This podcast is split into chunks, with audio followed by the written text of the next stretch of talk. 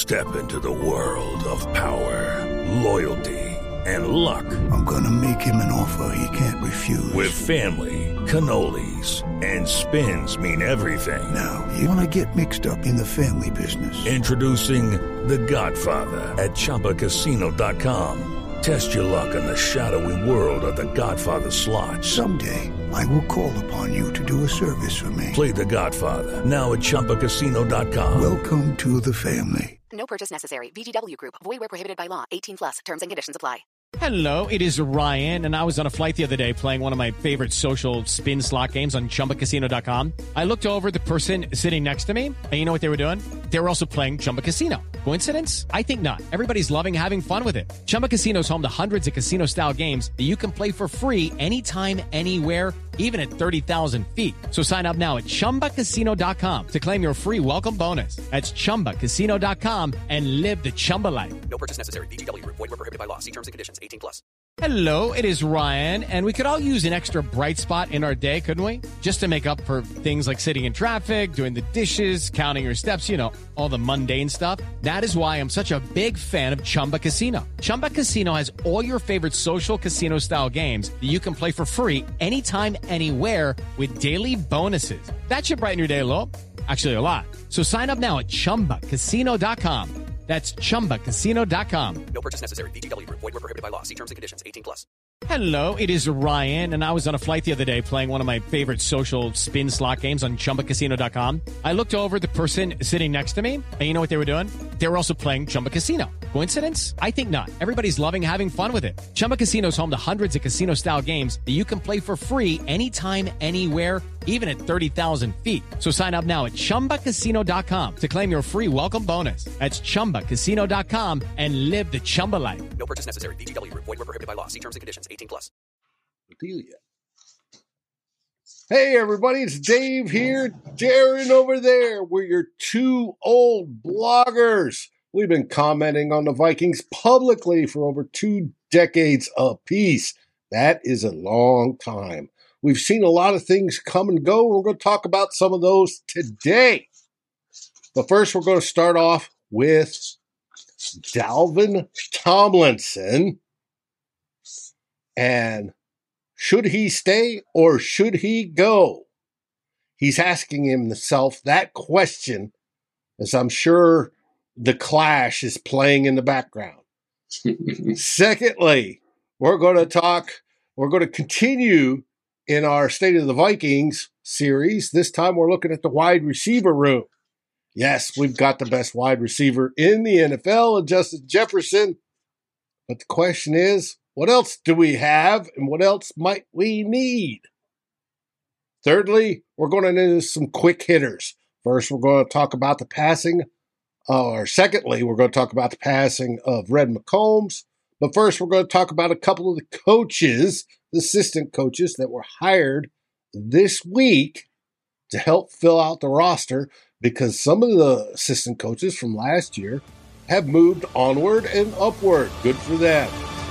All that next on Two Old Bloggers. Climb in the Pocket, Daily Norseman, and Lake Monster Brewing presents Two Old Bloggers. Starting now. Hey, everybody, it's Dave and Darren here. We are your two old bloggers. As usual, first off, we always start off with asking Darren, how are things in the Great White North? They are fine, Dave. We're just trying to get through this bit of this dead, kind of a, well, sort of deadish football period we have here before free agency starts and not a whole lot of big news, but we do have a few things to talk about today. So happy to get right at it. And uh, everybody can keep on giving Dave comments about how good he looks, too, if you want. Hey. He's had a few so far. Yes, I, I, I appreciate it. I do, I do, I do. All right, with that, let's get this show started.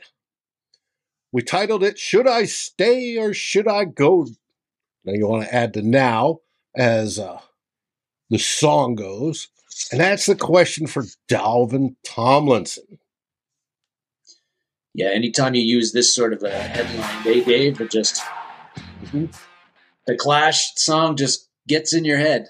Unless you're like 30 and under, and then you don't even know who the Clash is. You're probably 100% correct on that one. I know I'm 100 percent correct. They might wear the they might wear the T-shirts, but they have no idea who the band is. It's just all for show. It's like kids wearing Led Zeppelin T-shirts these days, or like they don't have they have no idea who Led Zeppelin is. um, I hey, digress.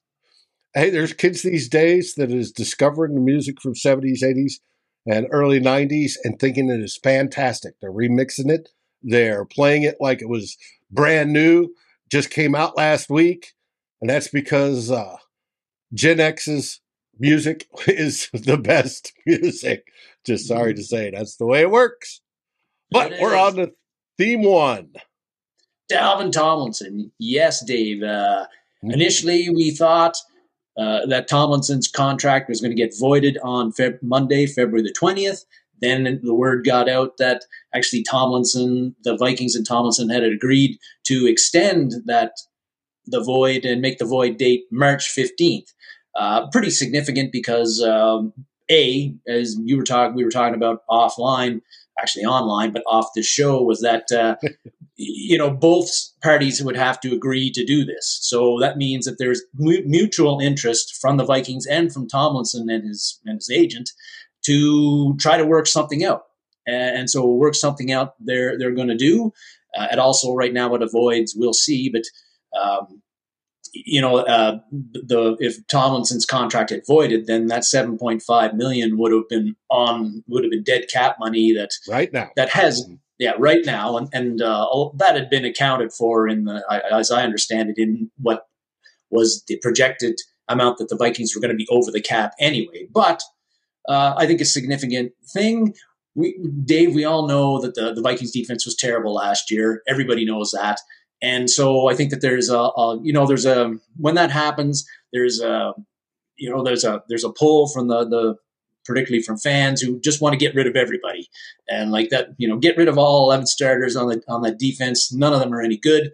Uh, but uh, it's very rare. Actually, it never happens that a team is going to turn over 11 starters all in one season. There's usually somebody worth keeping, and you, you know you can't fill that many holes. So, and actually, Dalvin Tomlinson is if you're looking to keep, you know, if you you want the Vikings defense to get better, obviously. Uh, and Dalvin Tomlinson, based on how he played last year, would be one of those guys you would not probably want to move on from right now if you want the Vikings defense to improve. You're flashing his PFF grades up there as we always say, it's PFF, so take it with a grain of salt. But they do watch these guys closely and come up with their their rankings. So there's sometimes they make sense. I think in this case, Dalvin Tomlinson's grade does make sense. It was very good, seven. You know, as you say, it's about 77 overall.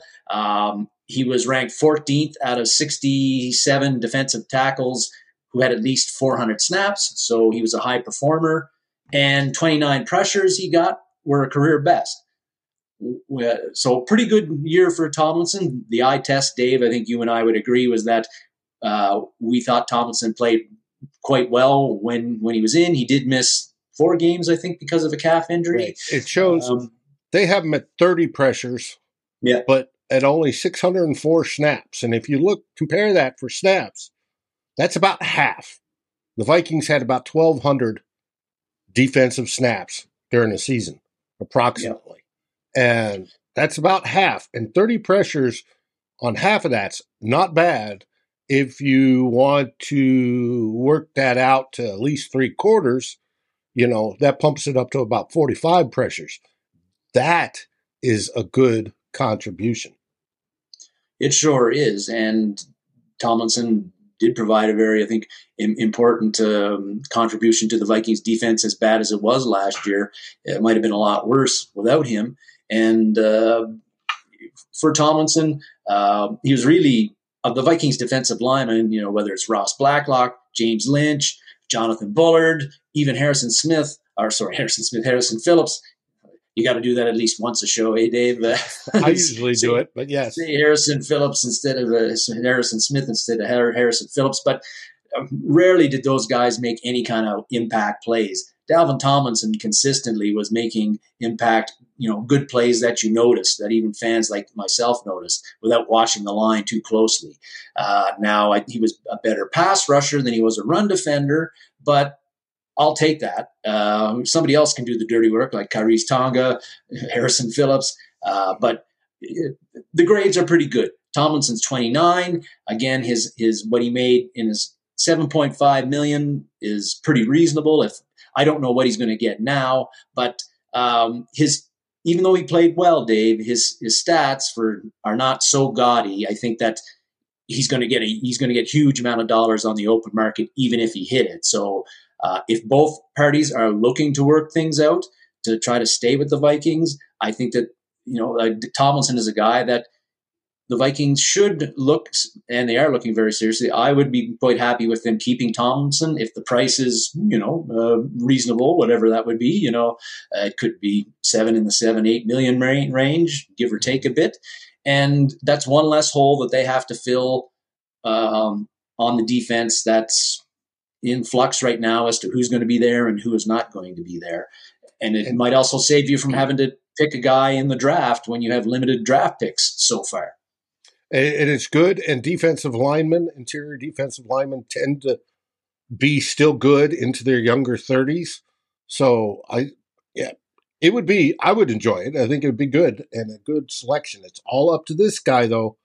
Will Kwesi make that happen? Does that make sense? Him and obviously Brian Flores, along with Kevin O'Connell, are going to work together to make sure that do I want this piece? Do I want what Dalvin brings? I think the answer, we think the answer is yes, but we're going to have to see. But his, the whole idea of him saying, no, I'll move my void date to the start of the league new year, which is March 15th. I want to keep talking between now and then shows some mutual interest. You know, whether the Vikings asked him to do it or he asked the Vikings to do it. Either way, the whole acceptance of it shows that both are interested, and I think that's a good thing for the Vikings. And they're going to have to, uh, uh, even though March 15th is the void date, that's when free agency will officially start. Yeah. But there's always that tamp, you know, the tampering period a couple of days before that. Uh, when uh, so uh, uh, well, something is going to be. He's under contract right now. They can do mm-hmm. anything they want up until yeah. March 15th. It's March 15th. If nothing's in place, then he can go shop himself around. And uh, we bite seven and a half million dollars, no matter what. If if they make a deal prior to March fifteenth, they can lower that seven and a half to like two and a half of dead cap, and then whatever else, and then they can massage that. It's next year that's supposed to be the real big jump in the salary cap. Yes, and they can you know, keep it low this year and, you know, put it out three or four years, give them an extension and make that money move and give them leverage to move money. And everybody's happy. He's happy because he gets a big signing bonus. Um, Vikings are happy because they have an effective interior defensive lineman who can get pass rush. And I think it's a, I think it's a almost a no brainer. Are you going to find somebody like that in the draft immediately? Doubtful. Just like offensive line, defensive line takes a bit to learn the NFL system and how to get along with it. If you have some rookie, even if they're studs coming out, blue chips, um, they'll still have their welcome to the NFL moment because you're going to go against some crusty NFL guy that knows all the tricks of the trade, and they're going to use them on him. Uh, Dalvin's been there. He knows that. He's done nothing but get better. I want that to continue. I want him to see him in purple next year.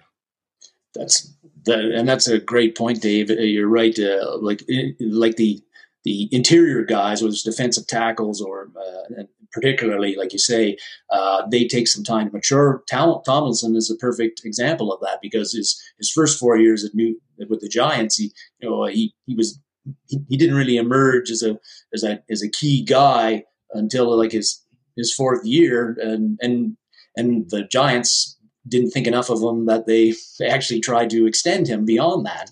Uh, and uh, you see that a lot of times. Uh, another guy that's an example, I think, is Derrick Brown from Carolina, who's uh, was a, like a top 10 pick, I believe, four years ago. He's just now is really starting to hit his stride. Another one of those big interior guys.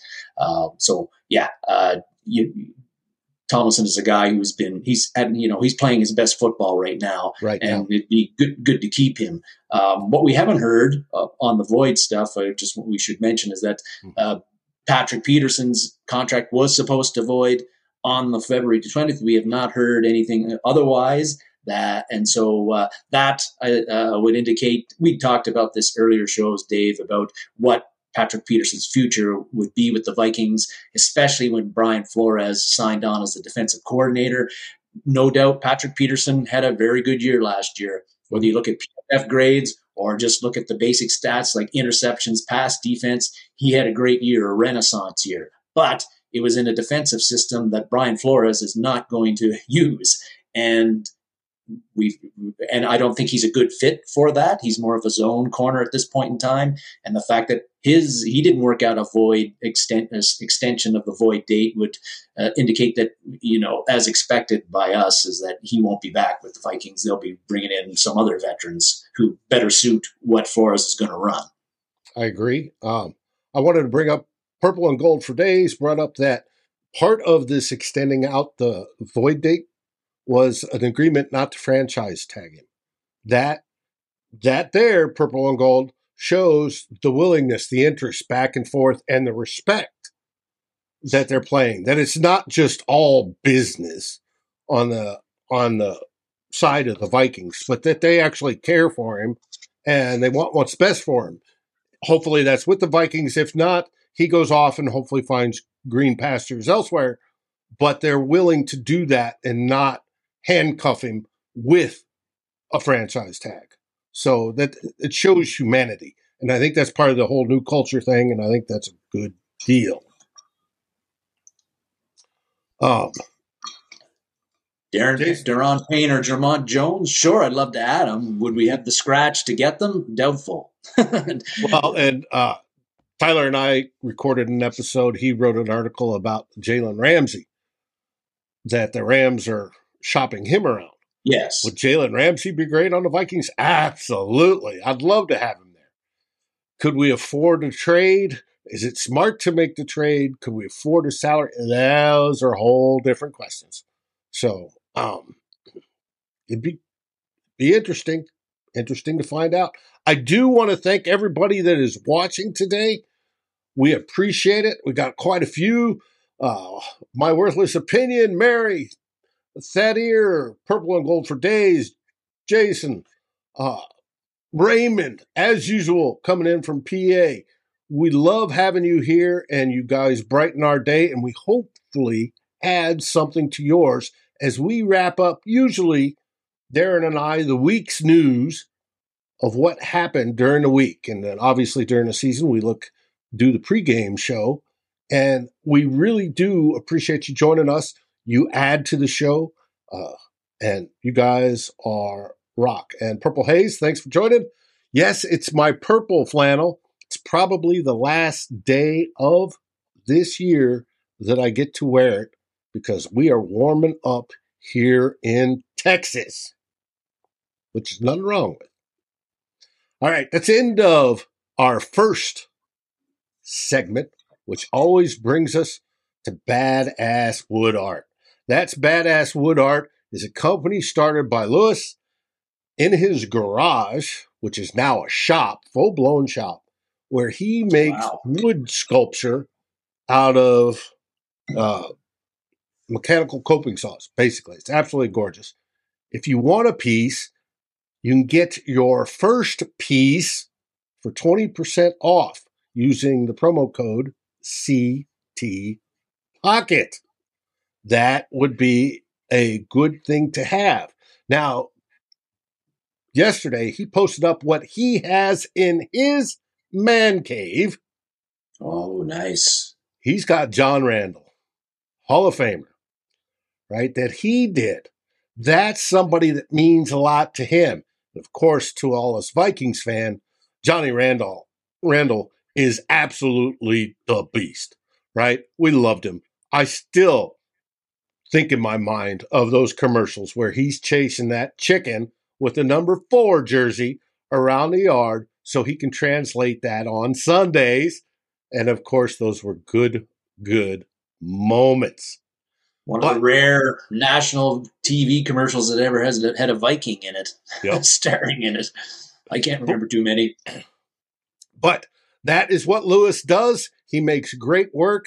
All you got to do is go to his site. It's called That's Badass Woodart.com. Check it out. He does do commissions and he does in various sizes. Whatever you want, he will do it. Get in touch with him. He's a great guy. Um, Mark's saying uh, Johnny was his favorite player when he was younger. Johnny, or Mark, I fully understand why. He was fabulous. He's still one of my favorites. Yeah, especially on my Fridays. Yeah, he's one of my top five Vi- favorite Vikings of all time. Mhm. And the All right. Vikings have been around a while. That brings us to theme two. And uh, somebody had asked, do we trade Cook? Uh, we're not going to talk about that this week. However, there will be discussion on that in the future, and we shall find out. First off,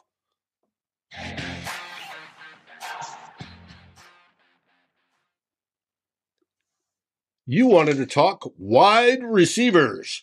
This is that where we're doing the state of the Vikings and we're looking into each position room. This week we are looking at the wide receivers. We are, and when I started digging into this, Dave, I ended up. I thought I was writing a novel. I had so many notes for a while, but uh, I don't know. Uh, wide receiver really interests me. Always, always, always does. But yes, uh, the wide. Uh, this is a state of the units, wide receivers this time, and for wide receivers for the Vikings, uh, what we've got is that we got we've got one elite talent, and then things kind of get murkier after that. I think as to what we got and who's staying and who's going. But uh, of course, the elite guy is the guy up in the picture here right now, Mr. Justin Jefferson, Mr. Gritty, Mr. Offensive NFL Offensive Player of the Year. Um, again, he's been since his three. He's given us three years of elite level production at wide receiver number one since we drafted him, and he's just turned 24. Uh, he's been very durable uh, start played every game. Uh, been able to suit up for every game in his three seasons. And so what we've seen from him in the first three years, with him only being 24, I think uh, talked about this a few weeks ago. Baseline production from him for the next five years, I think at least. If he's a Viking, you can pretty much expect 115 to 120 catches, 1600 to 1800 yards, eight to 10 touchdowns, or more. I expect Justin Jefferson to be the first 2,000 yard receiver ever within the next two years. and he if he hadn't had a couple of dud games this year, he would have actually Would have been had that guy. Mhm. He would have had it this year. Uh, and you know those baseline stats, as you were saying, Dave. There's there's a potential. There's probably could be one, two, maybe three seasons in that five year period where he could eclipse those numbers. Uh, so what a weapon to have. Um, the and durable, as I say, extremely productive. But we've been getting him on like dirt cheap pay rate for those three years, and that's coming to an end this offseason, I believe.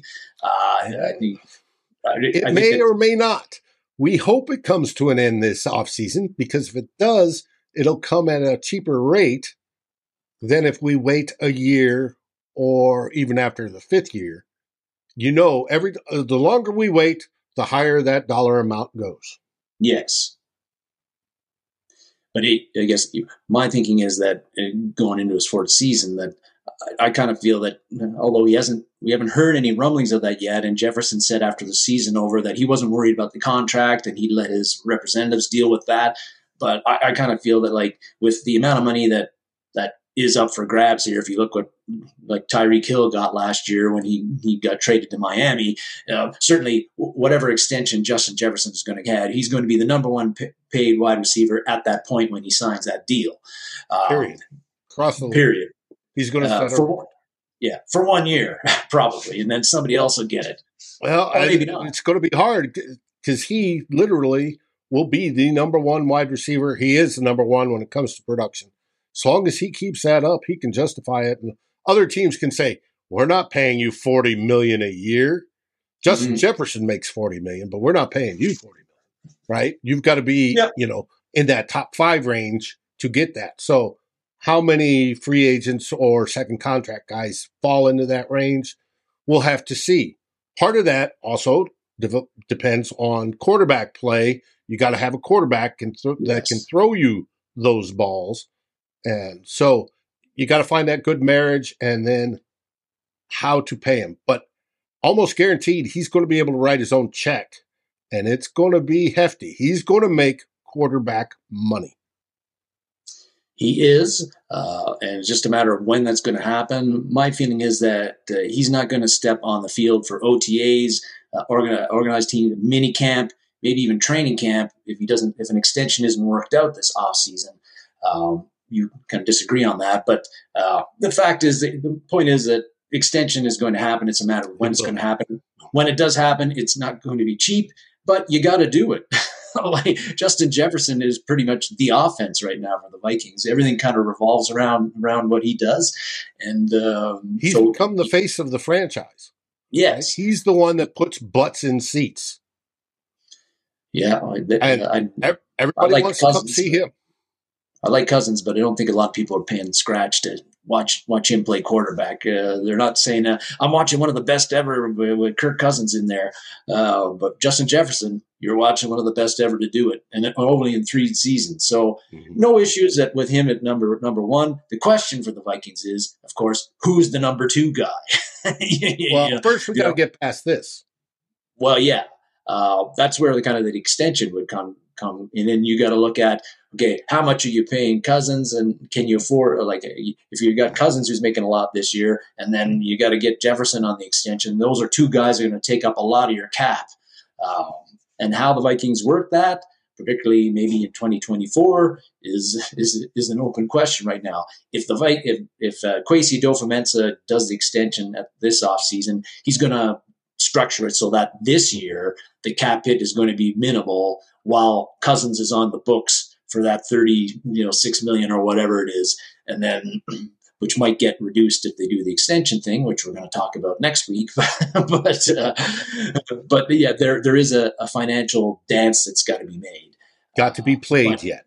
Yes. got to be played.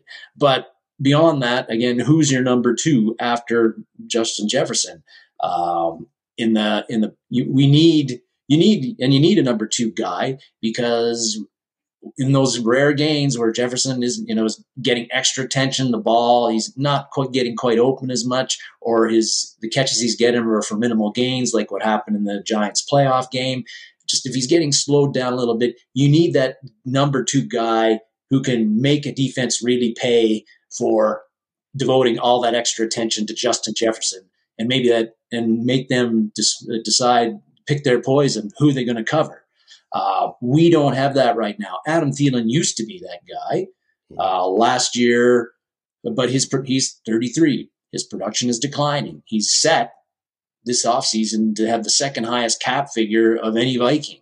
Uh, his I doubt his production is going to improve a whole lot uh, or at all at his age. Uh, and you can't pay a guy who's producing at the level that Adam Thielen is right now the roughly 20 million that he'd be set to make. Uh, he talked about how he, you know his team is working with the Vikings uh, on the contract to work on getting it down and finding some uh, uh, pay rate that is agreeable to him and the Vikings to bring him back. Uh, for a lot of Adam Thielen fans who love the fact that he's a Minnesota boy and he came and was at Minnesota State, blah blah blah. Uh, that's great news. Um, not as great news for me. I love Thielen, but I feel like his time is you know, now is the time to move on from him. Uh, I think the Vikings will bring him back if the you know if the again if the price is right, but I don't really see that Thielen is going to take the the reduction in pay that the Vikings would want to just come back to Minnesota. He talked about in his Super Bowl interviews about how I, I'm still feel great. I can still produce at a high level. Uh, if he feels that way, he's going to get want to get paid that amount. I just don't. And, and what is that? Uh, it, it, is he willing to go down, go from 20 million or what is his salary would be now down to maybe seven, eight million a year? I don't know about that. But well, well uh, and this is where a dance comes in that's going to happen here the coming in the coming week when everybody goes to Indianapolis for the combine. When you get yes. all those agents and clubs together and they start talking, you know, at the steakhouse and the beer deal and the breakfast joint and all this other stuff, you know, where they meet in the bathroom stall or however they do this, the unofficial tampering, right? Where they get they get well how do you feel? If if if you know they're talking to each other over a cup of coffee or a glass of whiskey and they're like um, adam thielen uh, we'd be willing to get him but we only want to pay him eight million. Mm-hmm. and they're talking to Kwesi or whoever and Kwesi's like hmm okay. I can understand that. Well you know we need to get rid of him because we've got to lower his cap it well Kwesi can come back to adam's agent and say hey we know Adams being asked for for seven, eight million. We'll offer him nine. Pardon me. Offer him nine if he stays, but he's got to take pay cut down to nine. And it's that dance of, well, his agent going, the best deal you're going to make, the most money you're going to make is to stay here and yes. take pay cut versus try yourself on the open market. You'll make less and you'll stick to the Vikings, but you won't be a Viking. So we'll see what happens. Yeah, the I, I would I feel now is the time to move on with the Vikings. I think that that is going to happen, despite what they're working on. Uh, and the logical guy to come in and be at least be given the shot at the number two wide receiver spot would be KJ Osborn. Now Osborn's a, an interesting case, uh, and his his numbers uh, last year uh, production wise were pretty much the same as they were in his breakout season in 2021. He had a few more catches, 10 more actually, but his, his yardage was about the same, and he had two less touchdown receptions. And his yards per catch average actually was down about three yards.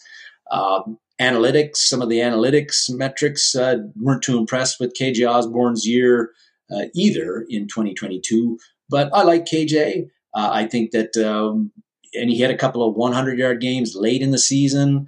Uh, but the fact is, sometimes in a lot of games last year, he was the fourth receiving option that Cousins looked at. Um, and but if he's the number two guy, that elevates him. In maybe in the progression, uh, and maybe you see a big jump, and he gets those number two wide receiver um, numbers. Now he's not a burner like some guys, so but he's got good hands. He's tough.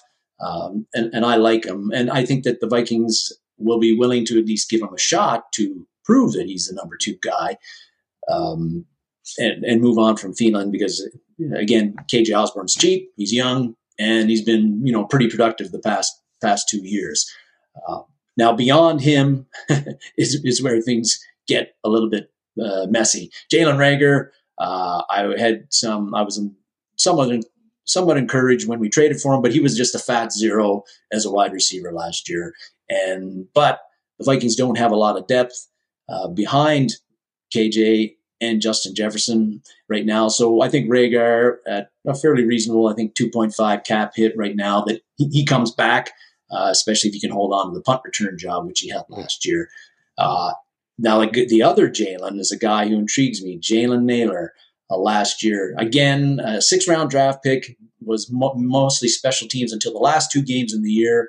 He got, and he showed me something in those last two games against that team from Wisconsin and then the Bears. Granted, it was garbage time against in a blowout game against the Green Bay Packers that he caught his touchdown and got some playing time. And then the next week against the Bears, he was playing in the mostly in the second half and the Bears didn't have their three main cornerbacks there. But he got he looked to me like he could run the routes. He had good hands. He was getting open consistently, and he had good uh, yards after the catch ability on those catches. So I'd be I, I'm intrigued to see. Uh, I think the Vikings have to really look to pay very close attention to Jalen Naylor, Nailor in the offseason to see how is he progressing under Keenan McCardell and whether he can take a bigger bite on in the offensive snaps area and maybe he becomes your quasi your uh, number three guy. Uh, that I wouldn't be. I'm not supremely confident about that, but I think he showed me enough at the end of the year where he's in the mix to be given that chance. Um, and then beyond him, you know, you got Trishton Jackson, who's some people thought he was going to make the team mm-hmm. uh, out of training camp last year. He had a pretty decent training camp, but he's pretty young too. Uh, he could be, but he's a guy that you're not going to bank on.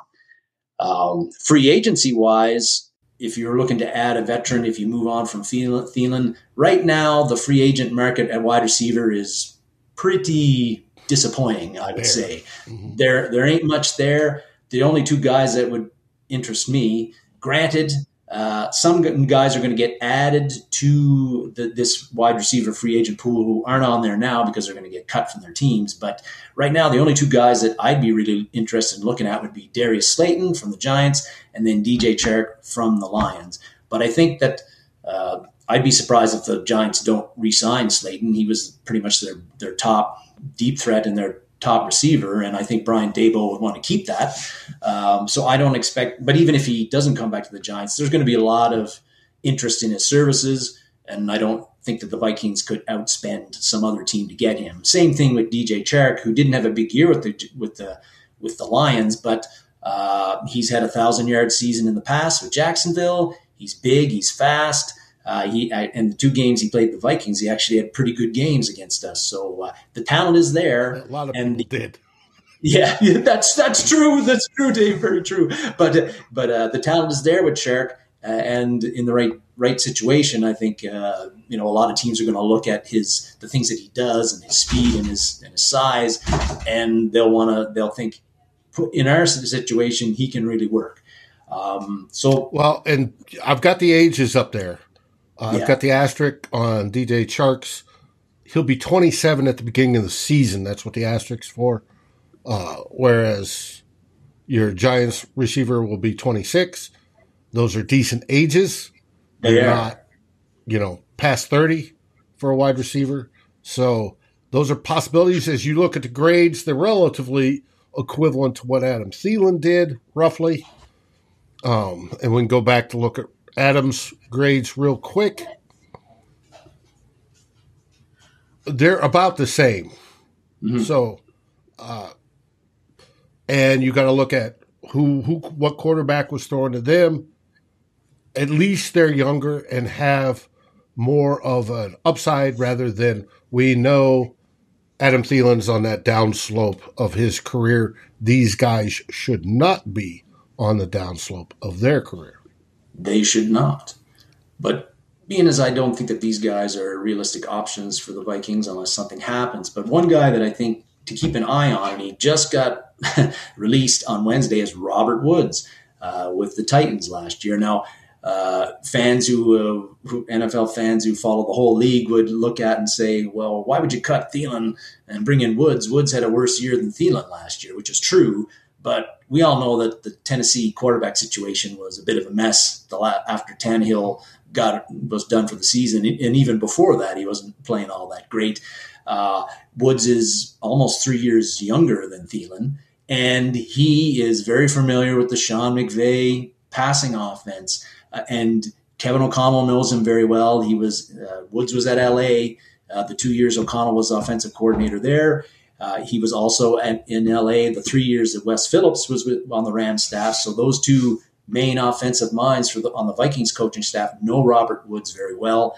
Um, and Woods, uh, like I said, he's 30. He's a pro. He's always been a guy who could get open. Um, I think that another thing about him is that he's he knows the importance of blocking well, mm-hmm. and that's something that uh, is very valued in the Sean McVay influenced offense. And if you look um, back at his scores by year, they go way up. He's up in the 70s and 80s on yeah. his grades in previous years. He had a decline this year, so it is what it is. I think if you if you're if the Vikings are you move on from Thielen, but they're nervous about their depth, which they should be, and they're looking for a veteran who gives them a little bit of comfort. Robert Woods is a guy who you can keep an eye on because of the familiarity with Kevin O'Connell and Wes Phillips and the, the, the, the Sean McVay offense, and the fact that uh, you could probably, uh, I, I think he's a guy, the type of rece- wide receiver he always has been. He's smart. He, he's not a, never been a burner, so he had to get open with route technique and being a technician and, and that sort of thing. Uh, he's a guy that you could probably still squeeze another year or two out of you know, even a one year type de- mm-hmm. type deal. Well, it's, And- it, it all comes down to how much for how long, yes, as to whether it's a good deal. If he's a space filler and a reliable one, and it's cheap, yeah, I'd take it. Purple Haze, you had him on your fantasy football team, I see, and no points. There's a lot of players that are very, very good players that don't score points because the way the offense is implemented, they're not the red zone guys or they're not the primary targets. And we've seen that on the Vikings a lot. You know, CJ Ham could get, you know, one, two, or three touchdowns a season or used to in the past under Zimmer and hardly be used during the entire game where somebody gets used a thousand snaps and gets two or three touchdowns. And it's just, it's all in how they're used. That's why if you play fantasy sports, you got to look into that if you want to get the best value. Who are the guys scoring points? I learned that in, uh, we had a points league. It was uh, you didn't get points for yardage or receptions or anything like that. It was for touchdowns. So they had to, they had to score. So you started looking at players differently. Who are the players that are producing scores? And then you go with the highest ones there. They may not be the best in their position, or they may not be superstars, but they're always the one that got the ball, right? You know, if you had to take fullback, you took CJ Ham because there's a good chance he scored a lot.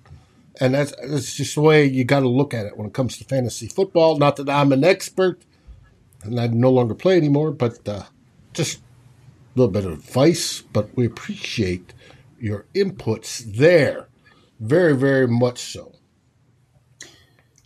Yeah, uh, Mary had said she's got some concerns about Woods. You would just certainly you would be based on his. You know, he got injured and missed half of the year the year before, and then last year he wasn't very productive in Tennessee. But I think you got to look at this the situation too, and his age, And his uh, age. and, on all, Yep. and all those things. But uh, again, a possibility if you're moving on from Thielen and you want a vet who's been productive in the past and knows this kind of offense, Robert Woods is a guy that jumped out at me as somebody who might be a potential target. Uh, Allen Lazard was mentioned a little bit earlier. Uh, I expect that he'll be back with Green Bay, but um, but uh, you know, yeah, he'd be a great he'd be a great guy to pick up. You know, you talk about somebody who can block. Lazard can block. He's a monster blocker, and you know, a productive wide receiver too. But I don't think he has much interest in, in leaving Green Bay unless uh, Mr. Darkness leaves town. Then maybe he'll be looking to get out too. I don't know. Uh, but even if you're Lazard, Woods, Slayton, all that free agent stuff, really, I think that where the Vikings need to find and look seriously at where they're going to find their number two guy long term is this draft class in 2023. You got a bunch of guys lined up there. Uh, this is, it seems like every year now we're talking about how talented, how deep the wide receiver class is coming out of college. And this year isn't any different. There might be like, there's probably going to be 20, 22, 23 wide receivers drafted, just like last year, maybe even a bit more. And it's a diverse talent pool, Dave. Uh, if you listen to the scouting reports, you got like the the dudes who are like the all around guys, like Jordan Addison, uh, Jaxon Smith-Njigba, uh, who are there, uh, who can do it all.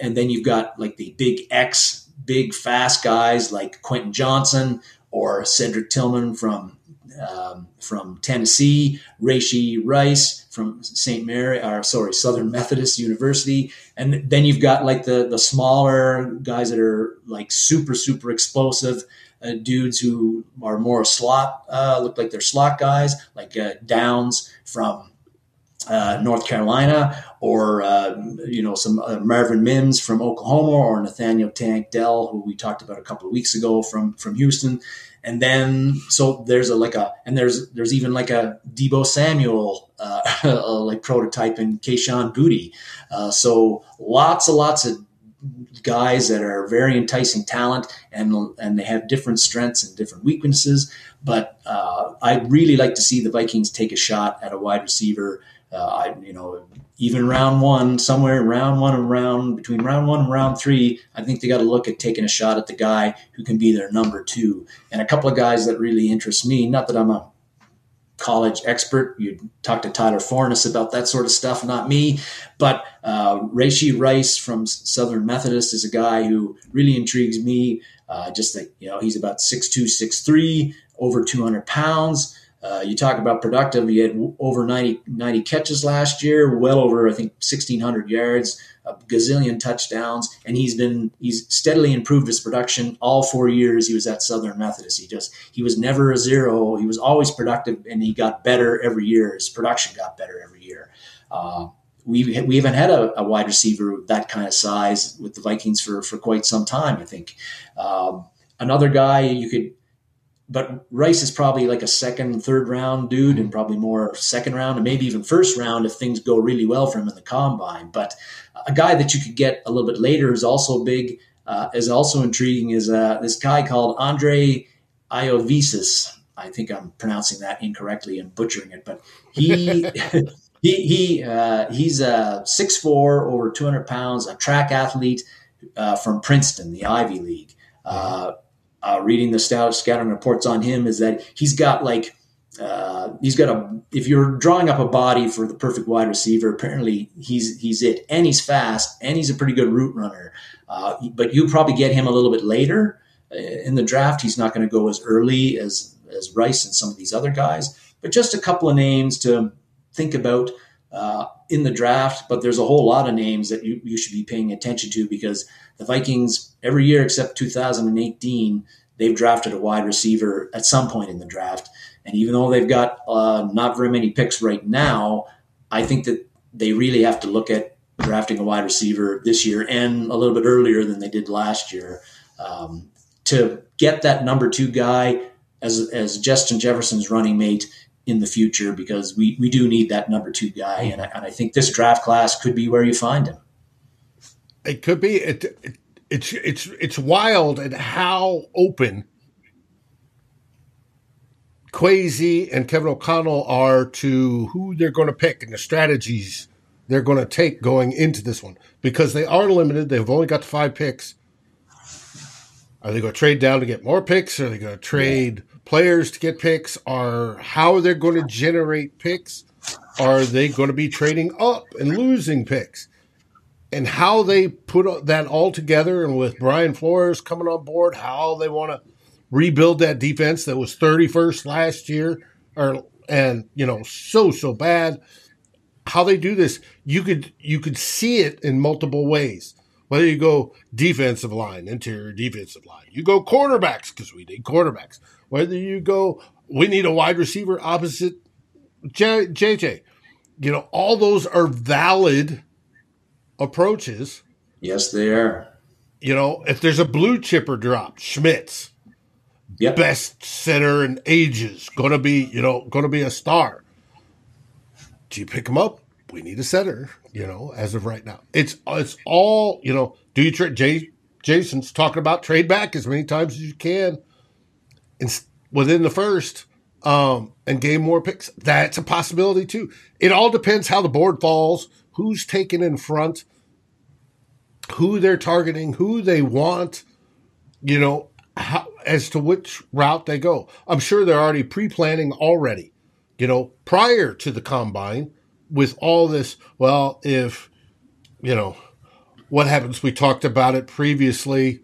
What happens if AR 15, Anthony Richardson drops into the 23? Yeah. We talked about that on Monday right? Because there was talk that he may not even make the first round initially.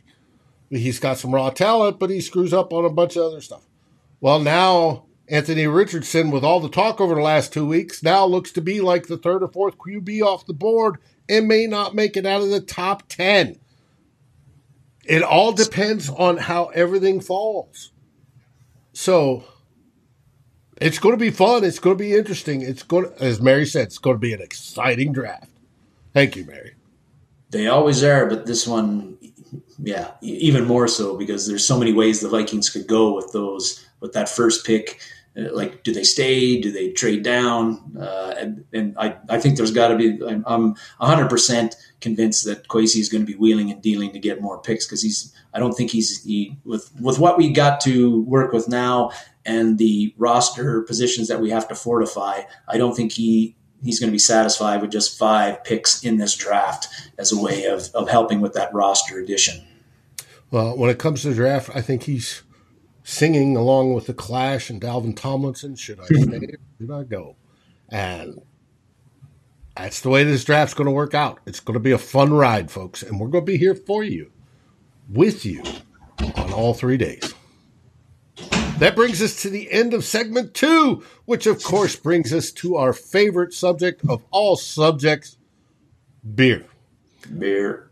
Lake Monster Brewing has been our sponsor for, quite a while. They're our partner. They do great stuff, brew absolutely fantastic beer. What they have on tap this week is the same as they had last week. Uh, they didn't get to sell it out this week. I wonder why. Turns out there was a little bit of snow up in Minneapolis, St. Paul area. So, what you need to do is get out, get everything shoveled, be nice and safe, you know, nice clean roads, everything else. Get out with your friends and try something new. And as you can see, they've got a sort of a warm theme going on with the coconut stout, the margarita gose, and the hot apple ale, and the mango guavo sour. It sounds like, you know, just by the names of these beers, that they want to be down on some warm, sunny beach somewhere enjoying, you know, a vacation. Well, you can take that mental vacation just by going across the river into St. Paul, Minnesota. It's just across the river from Minneapolis. Try out some of these great beers and meet some new people and have a fantastic time at Lake Monster Brewing. I highly recommend it. Their beer is awesome. It is. On to theme three.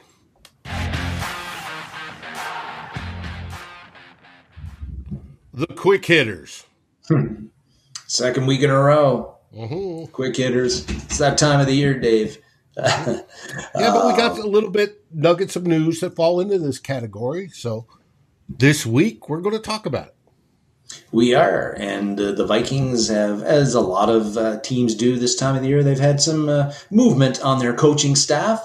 Um, got Brian Flores uh, uh, signed on as defensive coordinator over 10 days ago, I think it was.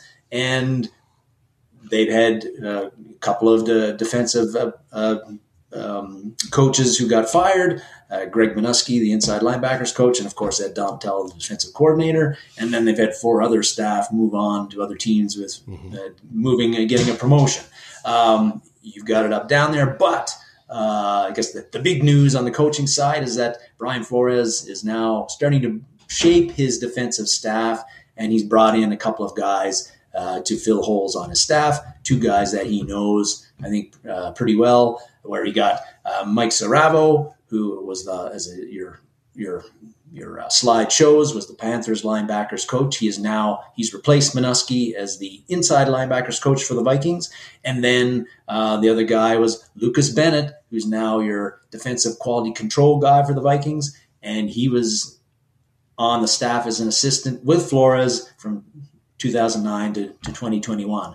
Uh, Siravo had he crossed paths with Flores back in Boston College in Flores's Boston College days, and Siravo was a, uh, a graduate assistant at the time when Flores was was at Boston College. So uh, they have Siravo has not worked with Brian Flores uh, in the NFL on a defensive staff, but they do know each other. And um, and the Panthers linebackers last year performed pretty well, uh, which would be I think that's an, that's um, I think an important thing for this hire because um, you know when it comes to the staff position guys, like the, the guys that get most of the publicity and the attention are your head coach, of course, and then the off, the coordinators of your three units: special teams, offensive coordinator, defensive coordinator. The positional guys and the defensive quality control guys, unless it's some big name, like remember when Mike Singletary was. Uh, uh, right. was uh, Leslie Frazier's like special projects dude or something like that. You heard a lot about him because he was Mike Singletary, but but if you can get a really good positional coach, somebody like Keenan McCardell, they can make a big impact on your offense. Andre defense. Patterson did for years Yeah. on the defensive for years in defensive line, and um, it appears he's doing it again in in, in New York or was in Buffalo? Yeah. So, but Siravo uh, is a Siravo is one of those guys where I think is a he's an interesting hire because again the, the the Panthers linebackers were pretty good last year. Now they got some some good ones, Shaq Thompson, that sort of thing, but. He's gonna he's gonna have a job ahead of him because either the Vikings it's talked about the Vikings might get rid of both of their starters, Jordan Hicks and Eric Kendricks. In which case, he's got to find he's to have two new inside linebackers that he's going to have to have performing at a pretty high level for this defense to to help this defense improve to where they need to improve in 2023, or uh, either if both they the Vikings bring both of them back, I don't think that's going to happen. I expect one of them to be gone at least. But if they're both back, then he's got to get them to play much much better than they did in 2022 for the Vikings defense to get where it needs to be in 2023. So he's got a big job ahead of him, uh, and I think Bennett it'll be uh, his impact on the team might be a little bit harder for us to notice. Uh, because all the attention is going to be on Flores and what he's doing in his defensive system. But uh, I, again, Flores is bringing in some of his guys, and hopefully that'll lead to a better performing defense and a better mm-hmm. coach defense than we saw in 2022. And So mostly a more aggressive defense. This is where I like Yes. Brian Asamoah as an interior linebacker because he's going to be in Flores' defense. It's, you know, see the hole, see the runner come through the hole, shoot out like a missile, you know, into the hole, blow that sucker up. That's the sort of aggressive play we want from our linebackers. And with the new linebacker coach, we very well that may complement what Brian Flores wants, and we get that, and that's got to improve from what we had, so we're better against the run, and then if they can go back and pass coverage, yeah, that's oh good, fine, okay, but your linebackers, your middle linebackers, are there to stop the run. That's their primary responsibility. That's why play action works, right? You want to suck those middle linebackers in. Um, it's to guard against the run. And if they're good at it and they can explode to the line, tackle at the line of scrimmage, it makes the offense one dimensional. It's the only way they can beat you. And then guys start teeing off. Then the ears go back. The butt goes up on the defensive ends, right? Dalvin Tomlinson starts pressing on his gems on his hand, and they go for the quarterback. Mike Harrington was asking who did Flores draft while he's with Miami to help their defense. Um, that's a good question. I'd have to look at it. Uh, I do know that they, the year that his last year's head coach, they drafted Jaelan Phillips, a defensive lineman, I think, or he's an edge linebacker now. And the games that I saw, now Flores wasn't there this year, but the games I saw Miami play, Phillips was a load for Miami on defense. So if Flores had any role in getting uh, in the, the decision to draft Jaelan Phillips on that team, and I imagine he did, he was the head coach and running the defense over there. Then uh, that was a pretty damn looks like it's a pretty damn good pick by by Flores there. That's one that I think I can point out, even if it didn't end up. Uh, I can't remember what kind of year Flores had as a rookie in 2021, but last year the games I watched, he seemed to be yeah pretty. He was a guy who was noticeable out there. Hey, but it, it's a good deal, and that's a. I'll write that down to check. Who are some of the defensive players that Flores drafted while he was in Miami? Because they, we know in 2020 in particular they had a very uh, they had a top 10 defense. But mike makes a good point like um, you know did, did flores inherit a bunch of guys uh, and then uh, you know that he wasn't responsible for bringing in that were already there that made and he just but it still i don't think negates the impact he could have because sure maybe he didn't dra- bring in those a lot of those guys but he's coaching them to play at a, at a high level and and that's part of coaching. You know, that's a big part of coaching, right? Work with the guys you got and make them better than they were in the past. Well, and we see it. Uh, and it goes the opposite way, too. The opposite way was Zimmer had uh, Hitman being one of the best safeties in the league. Yes. All those years, just maximizing what he does well and does this. We got in last year, new defensive coordinator, Ed, and Ed changed things up.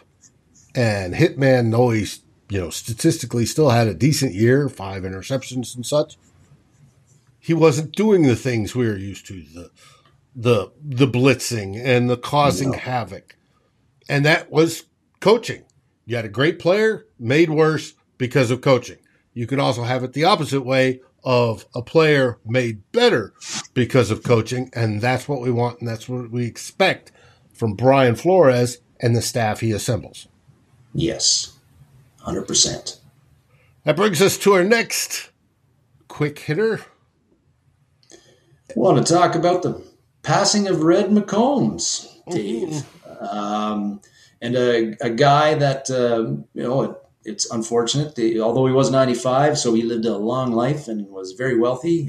so uh, things could have been three worse. Professional teams, you know. Three professional teams, but uh, you know McCombs is the kind of guy I just wanted to, to mention, and reflect on a bit because I think that. Um, Raymond, we I, we have talked about that. Um, you know, the, the guys following him, but uh, don't want to oversell something you want to watch in free agency. Yeah, for sure. Uh, but McCombs, he's a guy that I have mixed feelings about as a, as a as an owner in his time there.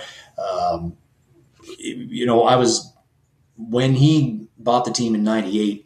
Uh, after the Tom Clancy debacle and all of that, it, it was just a. We were just thankful that somebody bought the team uh, and Well, was going and it was to. unfortunate for Clancy.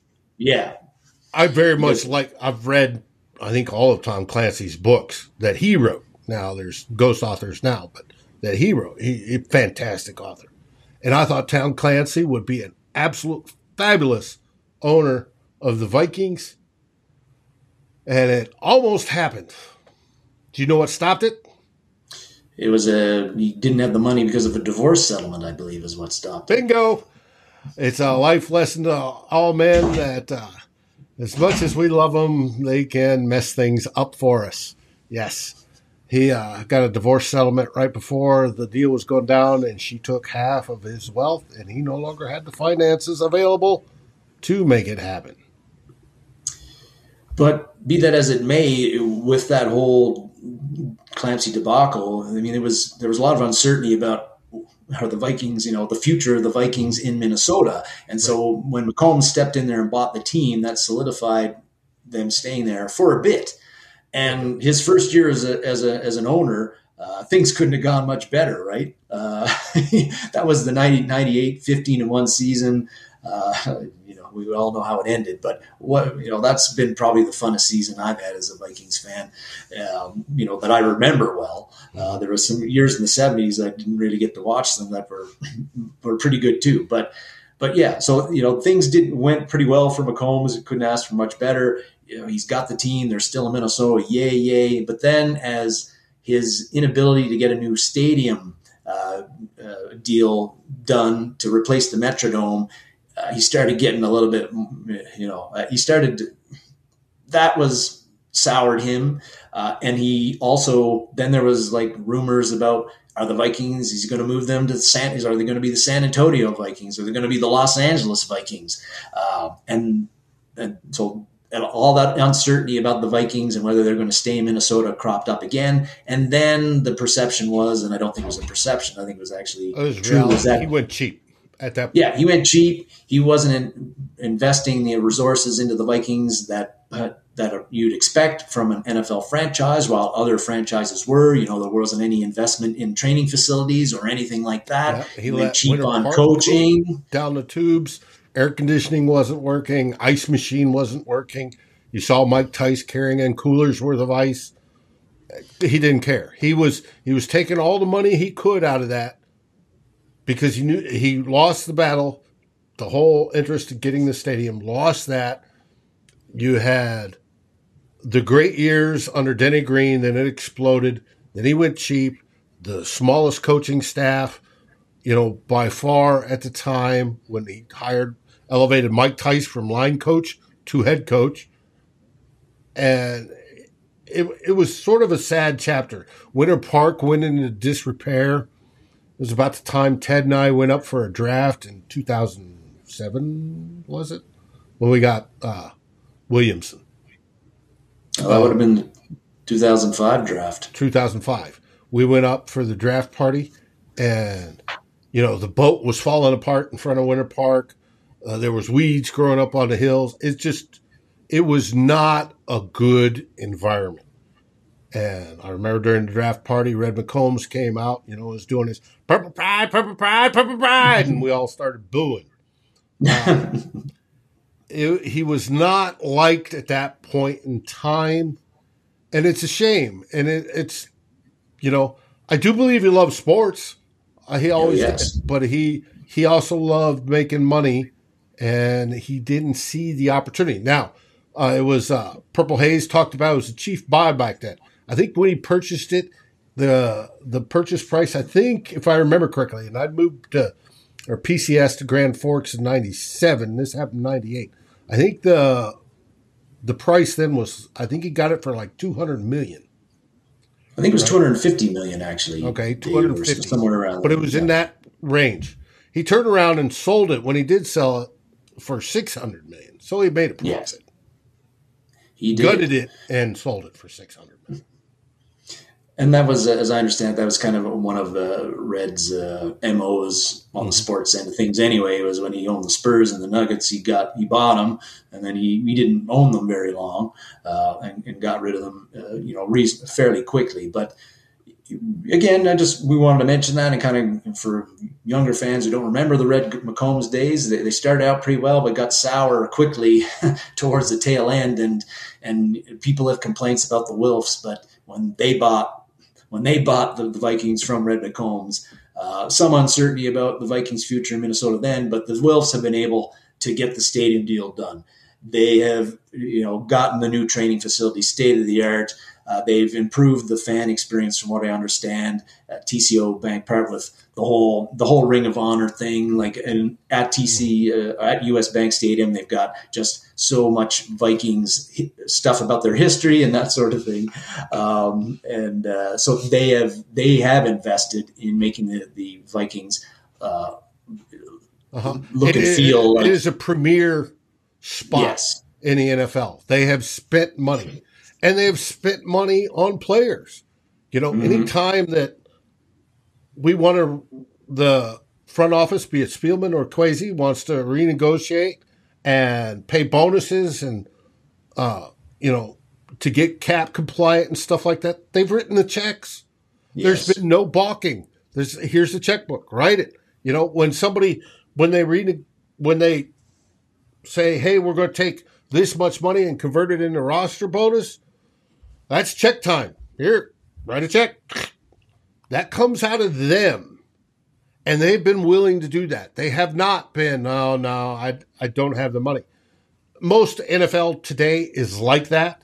There are only a few teams, I think the Raiders, that are family owned, where they have to run it. That's their living. A lot of I them think the are. Bengals are as well. Yeah, a lot of them are billionaires where it's, hey, I love the sport. I do this because one, it's a money making machine being part of the NFL, but because I can and I can make it the best I can. The Wilfs are part of that. Jeff Bezos is talking about buying the Commanders, right? It's it's now become where the majority of the owners are multi billionaires. And whereas Red McCombs back in the day was 100, you know, 200, 250 million to buy it. Wilfs bought it. They bought it for 600 million. The Vikings are now supposedly worth 4 billion. it's uh It's not It's a a bad business, return on investment not- when they decide to sell it. yeah, but it's not stingy. They've invested tons of money, and not just the facilities, which is state of the art. There's no better in the NFL. Now you might argue Jerry World is you know bigger and fancier or whatever, but the U.S. Bank is absolutely gorgeous, and all the land development around it and all the stuff that goes with it they've done a ton and i'm thankful for that and for the most part they stay out of the football business and that's appreciated Sometimes I wish they'd stay out a little bit more, but hey, that's the mm-hmm. owner's prerogative. But this comes down to Red McCombs. He was an owner, he's part of the history, and he has passed on, and we hope he rests in peace. Indeed. Jonathan uh, taking a shot at the Cousins in there too, so we can ex- expect him back next week when we talk about quarterbacks, perhaps. yeah, Jonathan, you want to join us for quarterback talk next week when we go over the final section of the offense, the quarterbacks. That should be a fun one. Anyways, that brings us to the end of the show, and I again want to thank everybody that joined us. You guys have been great in the comments. Absolutely appreciate it. Michael, I agree with you. I don't think we win the big one until we get that franchise quarterback. So let's get that franchise quarterback. I'm all for it. We've been looking a long time. Mm-hmm. Mm-hmm. And when does the combine start? This week, right? Uh, that was you mentioned that it was this week earlier. I haven't Yeah, I actually it's this week. uh, double checked on the the dates on that, and I thought I would have saw a bunch of articles uh, pimping it already, but uh, but hadn't really noticed much. February 26th, tomorrow. Defensive line and linebackers report. Oh boy, underwear Olympics begin. Yes, let it begin. Monday, they have their registration and pre exams and orientation and interviews. Tuesday, it goes on to general medication, medical exams, not medication. I'm sure that's part of it. Uh, pre ordered studies and team interviews. We don't get, they don't get onto the field until pfft, Thursday. But it all starts tomorrow and it will last through Monday, March 6th. and that's where I don't really I don't watch the actual combine stuff. Like I find it really boring watching guys go around cones and that sort of thing. But you know, if you like that sort of thing, great. I'll just read about it. Uh, but it is interesting because uh, you you're going to hear start hearing about oh this guy's rising and this guy's falling and and this guy you never heard of is now going to going to be picked in the first round. And also, uh, I, you, you sometimes you get nuggets about players, veteran players, not the draftees, but who's what free agents going where, who's going to be dropped. Because Uh, all those you'll hear about all those talks, all the GMs uh, chewing the fat about potential who's going to go where, where's Lamar Jackson going to go, and all this stuff. So That's a good uh, lots of we expect lots and lots of news coming out of the combine. It's not just all going to be about the, the, the guys who are at the combine, the draft eligible guys. It's about the guys who are in the NFL right now.